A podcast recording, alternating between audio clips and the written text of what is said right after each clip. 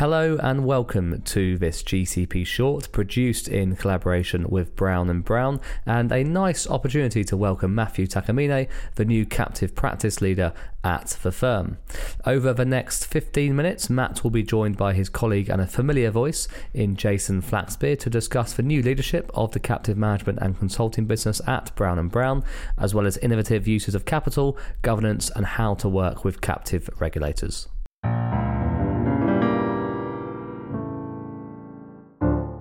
So, a few changes at Brown and Brown recently. Matthew, you are now Brown and Brown's captive practice leader. Many in the market and our listeners will know you from uh, your previous roles at, at Beecher Carlson and Brown and Brown and, and, position on the board of the Hawaii Captive Insurance Council.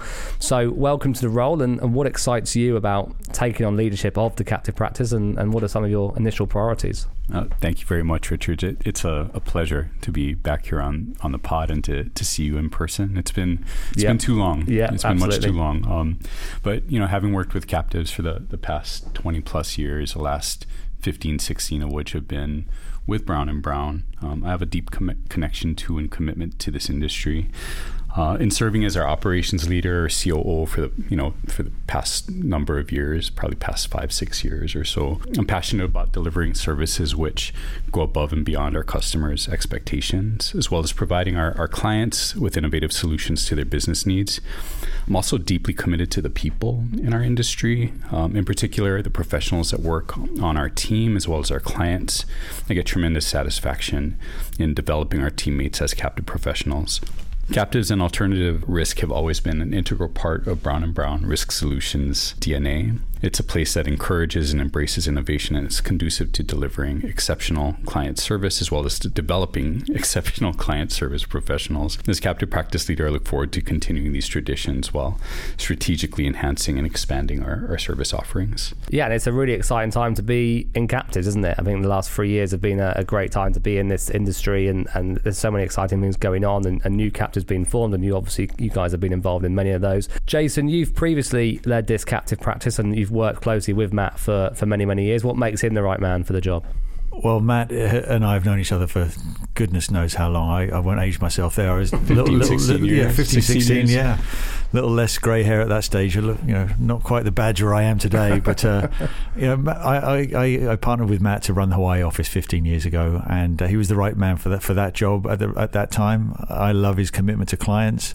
I love his friendship. It, it, he's, he's thoughtful, he's kind, and he always puts the client first. And those traits don't exist in everybody.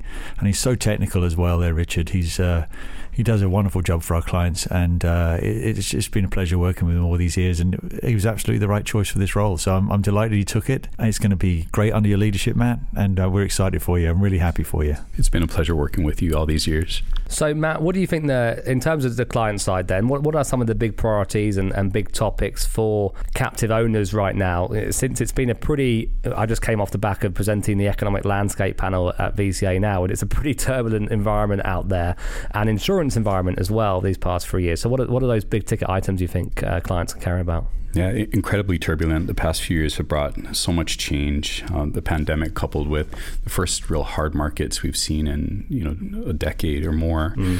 um, have had everyone looking at ways to utilize their captives more more fully to provide coverage um, that's either become really expensive or that is altogether unavailable, or to just lower their their organization's total cost of risk. So first, taking a step back, if you were a captive owner, I think the last few years, then you're already in a great spot. You're yep. you had a leg up on your competition. And you've probably heard this before, but you know, I haven't seen a time, at least in the last, you know, 15 years where we've had so much interest, so many inquiries about forming new companies.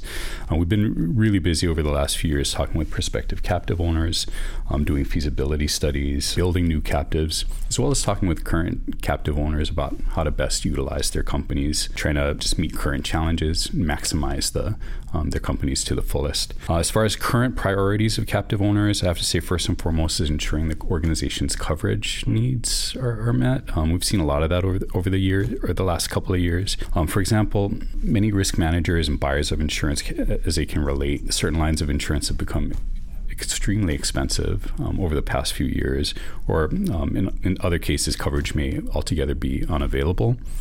Uh, I've seen quite a few instances uh, recently where captive owners use their companies to, to meet these needs, whether it be fill a gap in you know property tower or um, cyber coverage, or to access Florida windstorm markets, provide D&O or executive liability coverages, the list goes on. Many of these discussions ultimately come down to how to best deploy an organization's capital. Yeah, and on, on that capital deployment question and, and capital deployment and optimization, Jason, is that's a topic you and I have discussed a little bit previously on an episode, I think many, many years ago, maybe the second ever episode of, of Global Captive Podcast in 2019. And it's obviously central to, to most captive strategies. So are you seeing any particularly innovative uses of, of capital in, in captive and, and risk financing structures? Yeah, it's a, it's, it's, a, it's a question that that comes up all the time with our clients, uh, all of whom have limited budgets. So the question is, if you had a dollar to spend, where would you spend that dollar? Which risk would you buy down? Which, which would you uh, retain? Which what would you transfer? You want to transfer the risk that's most volatile. So if there's a there's a, if there's a long tail event that could potentially happen, you want to try and transfer that to a to a carrier, uh, and and retain as much frequency and uh, a little bit of severity on your own balance sheet. But the capital is so valuable these days; it's really hard to work out where where it's coming from. Is is it coming from yourself? Is it coming from third parties? Is are there a new entrants in our space? And there are markets now who are looking to try and uh, create risk-based trading markets, especially in London, which is becoming a, uh, a great hub for for for innovation.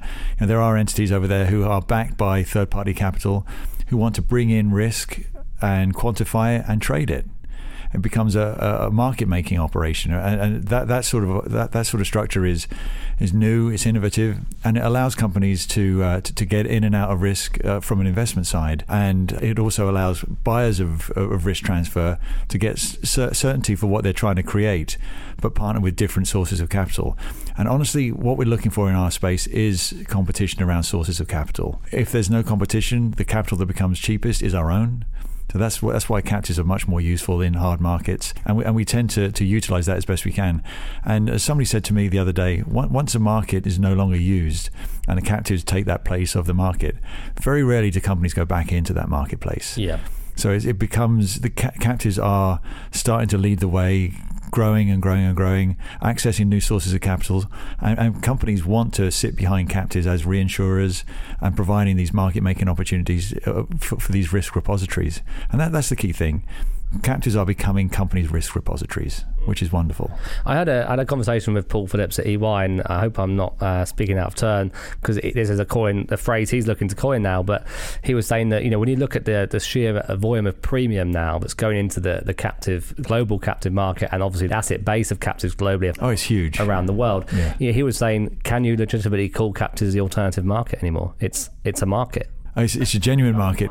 The, the, only thing that's missing out of that market is the tradability of the risk. Okay. Uh, the, the, inside captives, there's very little pooling between captives. There are a few structures out there, and I think that'll be the next thing that starts to develop. Once once the market in the captive space becomes the market, with, with insurers becoming reinsurers sitting behind captives more often, I think that there, there, there can become some tradability in this risk, which is I think is, is, is the next step. Maybe that's five years away, Richard. We always talk about this. I always say everything's ten years away. Yeah, because that's when I'll be retired.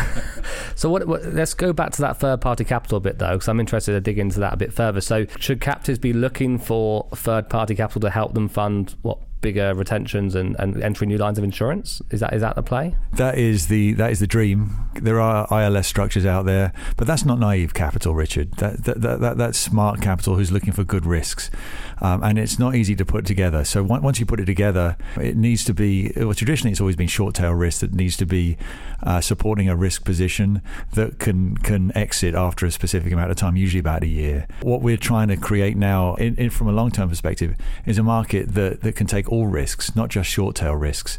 So the third party capital that's coming in is now starting to look at insurance not just from a, a short term hard market property type of a play or a cyber play. They might they might consider casualty lines. They might consider D&O lines or, or, items with tail risk. So Matt, in your in your roles uh, over the time, you've had a lot of interaction with, with regulators, particularly because you're on you've been on that operations side. What is the key for captives and their managers to, to building relationships with regulators? We talk about it a lot, particularly in the US market, because regulators are a little bit more open and they, they're willing to meet clients face to face. Very different to that in Europe. So, what are the key to building relationships here? And and when you are working on a project that is a little bit different or maybe a bit outside the box, how do you go about presenting those ideas so the regulator can understand and is, and is comfortable with them? Uh, it's a great question, Richard. And um, you know, we actively manage companies all across North America.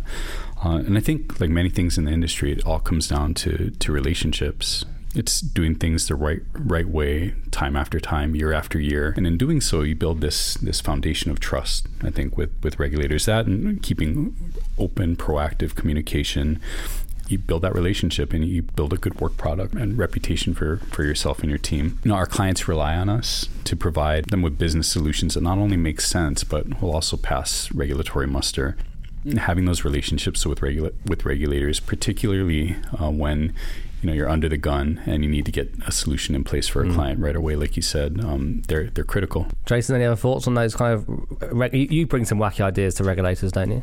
I, I, do, I do, and reputation is key. You know, we, we, we have reputation risk when we walk into a regulator's office as well as the clients. You know, so if you're if you're bringing a, a blue chip uh, company to a regulator, they want to make sure that, this, that it's going to get approved and, and, at least considered. And one of the things we find is that if you can quantify the risk, if you can put numbers behind your idea and show that you've thought this through, demonstrated that it's going to be beneficial for, for, for your client, and demonstrate to the regulator that it's not going to be a huge amount of extra work and it, and it does fit inside that, their laws, most regulators in the US are very happy to, to, to partner with, with, with good clients but you have to do it in the right way. You always have to over report. You have to make sure that everybody's comfortable. Matt, last question I want to talk about is on the on the governance theme, and, and good governance is, is it's always been important, but I think it's fair to say it's increasingly important when it comes to captives, particularly as they continue to expand and become increasingly sophisticated risk financing vehicles, as we've discussed, and, and really key subsidiaries uh, to to the larger group. And, and captive financials can be quite complex. So when it comes to discussing and presenting these to the board of the group group, what is the best way to discuss and, and present uh, kind of captive financials to the board to make sure they actually understand what's going on? Yeah, it's such a relevant question and, and issue because generally our, our, clients are not in the business of insurance. Mm. Um, and oftentimes, uh, board members who um, aren't really dialed into the captive industry or the insurance industry. So we regularly do training sessions for our, our boards, our officers uh, of the companies that we manage. For some, we even have complete curriculums, nuts to bolts on, you know, Captive 101, how to read financial statements, captive financial analysis, uh, trends and ratios, regulatory requirements, as well as corporate governance. It's all about all about education there, Jason. It's all about education, and I'll give a plug to our friends at IC here. I, I, I do a, uh, a, session for them once a year on corporate governance, and, and, we see that, that that's a very worthwhile course, you know, for for all your listeners as well. Um, it's something that everybody has to understand. It, it's a different vehicle from the corporate vehicle. Corporate vehicle sells widgets the captive does insurance. Things like IBNR, unearned premium, OSLR, they don't exist usually at the, the, corporate level, but they do for the captive. And you have to understand what they are, how regulators look at them, because you're sitting on a board and you, you owe a duty of care to that board. And people like Matt, Matt, Matt put these curriculum together, and uh, our, our, boards love them because they, they, they are tailored to their specific captive and they, they, they demystify uh, the, the, the, workings of the captive, which is wonderful. So mean, Matt, Matt's done a great job for our clients on that. Presumably, as well, a board that does have that understanding and is informed will only benefit the captive because they can have an informed discussion about what's being presented to the captive by the risk manager or is the right way to go. And an informed board is going to be a much more effective board. Absolutely. And the, the other the other thing that's that's starting to happen is as captives grow, they're becoming more material for their for their, for yeah. their companies. And and if you're a publicly traded company, having material subsidiaries with fit and proper board members is, is key. I've seen captives now start to look at independent directors a lot as well, Great. which is um, which is very beneficial. But um, as as the growth of captives continues, board management and uh, board education is going to become more critical as as this industry grows. I think just lastly for myself, I think it's great to hear actually you're seeing that in the North American market regarding independent directors come to boards because it's been fairly common in Europe. Guernsey, particularly, some of the very large caps in Guernsey definitely do have. It might even be a regulatory requirement to have a, a non-executive director on a captive board that isn't from the group or isn't from the captive manager. And uh, I think if you get the right person in that role, they can provide a lot of value, but it's got to be the right person. It can't just be someone who's ticking off 25 boards a year. Yeah. And uh, and Matt, thank you for coming on to the Global Captive Podcast again, and congratulations on the new role. No, thanks, thanks so much, Richard. I appreciate that. Well, thank you to Matt Takamine and Jason Flaxbeard for a thought provoking 15 minute discussion, which I think contained some hints as to the direction some of the most sophisticated captives are looking to head in. For more information on Brown and Brown and their captive services, please do visit their friend of the podcast page on the globalcaptivepodcast.com website. In the meantime, stay safe, stay well, and see you next time, captives.